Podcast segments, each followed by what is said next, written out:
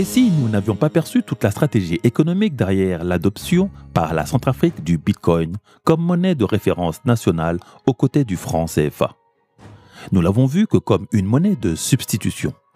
Mais si en vérité ce n'était plutôt qu'une subtile et malicieuse stratégie d'appel à investissement infrastructurel Je vous l'explique avec précision après mon introduction. Générique.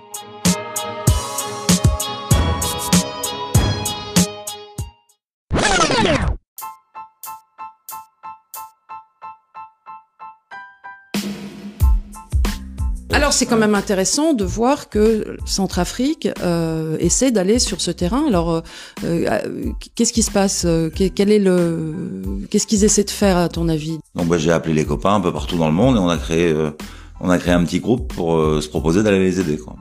à tous les niveaux, création du, du valet d'État.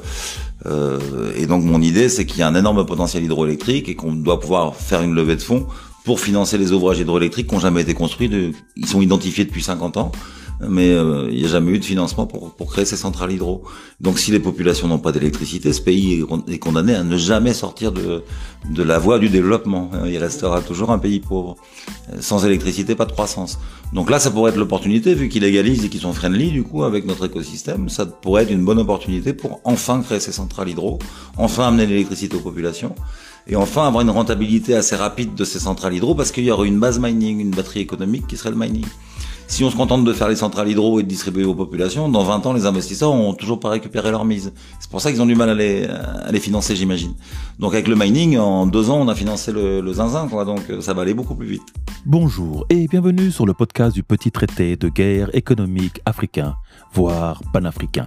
Votre manuel audio d'ingénierie économique, sociale et géostratégique dont tout Africain ou afrodescendant doit connaître et comprendre pour anticiper son succès individuel et sa réussite collective. Je m'appelle Patrice Dionce, un Afro-Caribéen qui investit en Afrique et s'investit pour l'Afrique. Et je vous demanderai de ne pas hésiter tout de suite à liker et partager ce podcast afin de le faire vivre et exister, le faire évoluer et se développer. Aujourd'hui, je vous délivre la leçon 40 donnée le 4 juin de l'an 2022 du calendrier grégorien, 6258 du calendrier kémite et 4720 du calendrier chinois. L'année du tigre d'eau noire, une année synonyme de mouvement, de changement et de rebondissement. Je ne voulais pas en parler.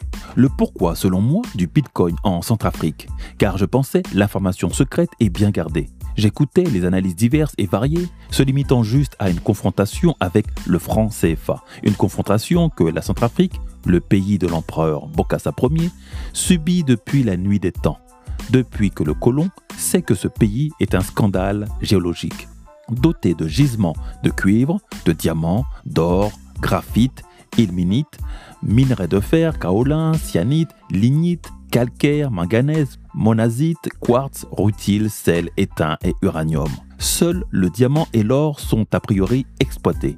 Et sur les 16 préfectures de la RCA, donc la Centrafrique, 10 produisent de l'or et 9 des diamants. En termes de quantité, la RCA est un producteur de diamants relativement mineur par rapport à l'Angola et le Congo-Kinshasa l'on remarque que tous ces pays faisaient partie intégrante du même et immense empire, celui du Congo avec un grand K. La qualité des diamants de la Centrafrique y est beaucoup plus élevée, notamment par rapport à ceux de la RDC, le Congo-Kinshasa, qui produit principalement des diamants industriels. 80% des diamants de la RCA sont de qualité GEM, et donc 5 fois plus cher. La qualité des diamants de la RCA se classe ainsi au cinquième rang dans le monde, après la Russie, la Namibie, la Chine et le Botswana. L'on remarquera que la Russie, qui lui vient en aide, l'on ne peut l'accuser d'y venir pour ses diamants, puisqu'étant elle-même productrice de diamants de meilleure qualité. Mais cela fera l'objet d'un autre débat sur les motivations de ceux qui se prétendent amis et alliés de l'Afrique. Donc un pays qui aurait dû être immensement riche, pourvu de belles routes, de belles bâtisses, de gens beaux vêtus de belles parures, un paradis sur terre, au lieu de cela, l'on n'y trouve que désolation, des guerres tribales et ethniques à répétition, affublés de la dénomination de pays le plus pauvre de la planète. D'ailleurs, dans le témoignage de M. Sébastien Gouspillou, qui intervient dans l'extrait que je vous ai mis en introduction, il dit ne pas connaître ce pays, n'en avoir jamais entendu parler, et encore moins en trouver une actualité. Bon, pour moi qui suis attentivement Afrique Média, la chaîne d'information panafricaine, cela m'a beaucoup surpris, mais aussi mis en évidence comment le quotidien des Africains et leur actualité n'est en fait que très peu relayé dans le monde, surtout du Nord. Ce continent est aussi invisible que peut l'être le Wakanda au reste du monde. Avec la décision du gouvernement du président Faustin Archange Touadéra de prendre le Bitcoin comme monnaie de référence, le monde entier s'est soudainement tourné vers ce petit pays ayant une superficie d'environ 623 000 km pour une population estimée à 4 500 000 habitants en 2020 presque autant que le Congo-Brazzaville qui la jouxte, mais encore largement inférieur démographiquement au Tchad ou au Cameroun qui l'encadre. Bien entendu, cri d'orfraie de toutes nos banques centrales africaines qui depuis leur raccordement au franc CFA et à la France se sont ôtées toute réflexion et velléité d'indépendance ou d'autonomie financière sous-régionale ou internationale. Le système en cours leur convient, au vu des salaires mirobolants que chacun s'octroie. L'on parle de 40 millions de francs CFA par mois pour le directeur de la BCAO en Afrique de l'Ouest, soit près de 60 000 euros par mois. Qui est fou pour vouloir arrêter cette gabégie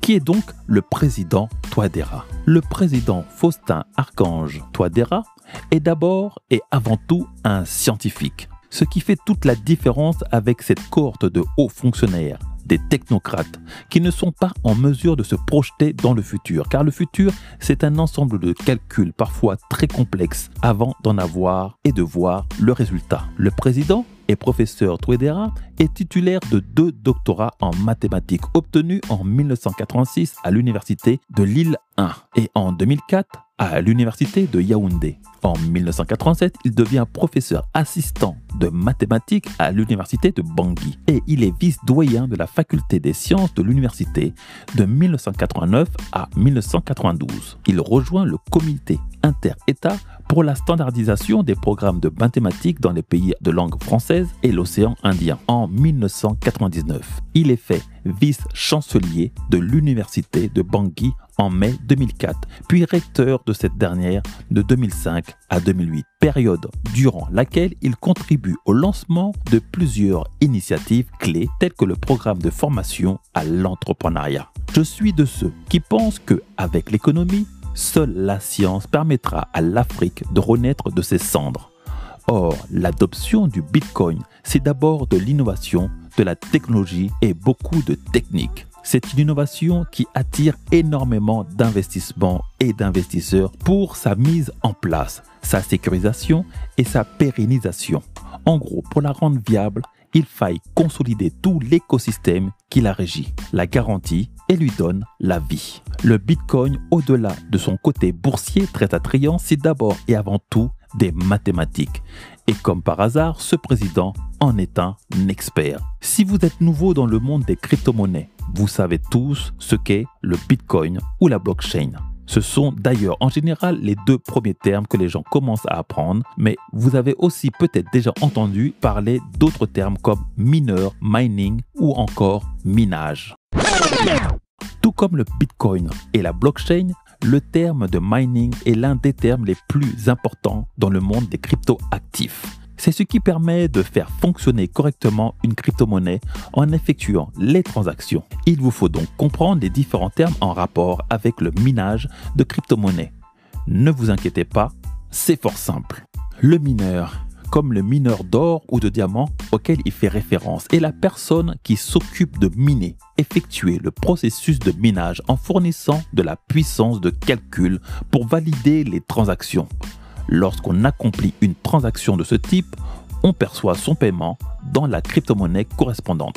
Le mining ou le minage est le processus donc qui permet d'effectuer les transactions. La validation d'une transaction s'effectue en résolvant des équations mathématiques. Et pour cela, il faut des machines de minage énormément consommatrices en énergie. Car une des choses qui fait la valeur du Bitcoin, c'est qu'il faut de l'électricité pour le produire. Aussi les sociétés de minage comme celle de M. Sébastien Gouspillou qui cherchent des endroits ou pays en capacité de fournir une énergie peu chère. Il est lui-même l'entrepreneur qui a fondé Big Block Data Center en 2017 dans la région de Nantes, une société spécialisée dans le minage de Bitcoin qui était installée dans l'ancienne usine d'Alcatel. Il est depuis devenu une star mondiale du déminage. Il achète et revend ensuite des mégawatts car l'énergie, c'est le nerf de la guerre dans l'économie des crypto-monnaies. Toute la rentabilité de l'activité repose sur le prix de revient de l'électricité. La société, elle, se rémunère sur les frais, 15% environ, qu'elle prélève lors de la création de nouveaux bitcoins. Elle peut, avec ce business model, se permettre d'avoir aucun revenu fixe. Mais alors, vous me direz que justement, la Centrafrique ne dispose d'aucune infrastructure électrique viable. Et c'est là qu'il y a stratégie économique et industrielle. L'Afrique, au-delà d'être un scandale géologique, est aussi un scandale énergétique, en termes d'exposition à la lumière du soleil et de son intensité et de ses très nombreux cours d'eau qui devraient et pourraient lui fournir une énergie à moindre coût et en plus complètement écologique. Tout cela n'est pas exploité et la pauvreté de notre continent provient principalement de la non-exploitation de ces ressources énergétiques perdues à tout jamais. Attirer des sociétés de minage, c'est justement les emmener à investir dans toutes ces infrastructures dont pourra ensuite profiter toute la sous-région et les populations. Dès lors que nos politiques daigneront enfin se préoccuper des intérêts de leur continent avant celui des autres. Et donc, trouver l'électricité perdue, ça veut dire à un instant T euh, être un peu en recherche. Euh, il y a quoi Des appels d'offres en disant en ce moment il va y avoir euh, des kilowatts de perdus en Afrique, en Chine. Comment ça se passe? Comment vous comment vous avez accès à cette information? Ah ben, Personne n'a accès à cette information. En général, les électriciens sont pas très fiers de dire qu'ils ont un outil de production qui travaille à 20%, 30%, 40% de sa capacité. C'est des choses qui sont pas très connues. Moi-même, quand j'ai commencé à rechercher ces mégawatts, beaucoup de gens me disaient tu cherches un truc qui n'existe pas. L'électricité c'est bien réglé, il y a une demande, il y a une offre et tout ça colle très bien ensemble. En réalité, c'est complètement faux. Plus on est dans des pays en voie de développement, moins il y a déjà d'électricité, plus on est en train de créer le réseau, plus il y a de l'extra capacité. On crée une centrale, puis après on crée le réseau de distribution. Et en Afrique, par exemple, ou en, Asie du Sud-Est, il y a encore des endroits où il y a très peu d'électricité, donc on est obligé de décentraliser. On, on fait plus des grosses centrales à charbon, des grosses centrales nucléaires pour alimenter tout un pays. On fait des, des centrales euh, ENR, des centrales durables, donc du solaire, de l'éolien, beaucoup d'hydroélectricité, de la géothermie.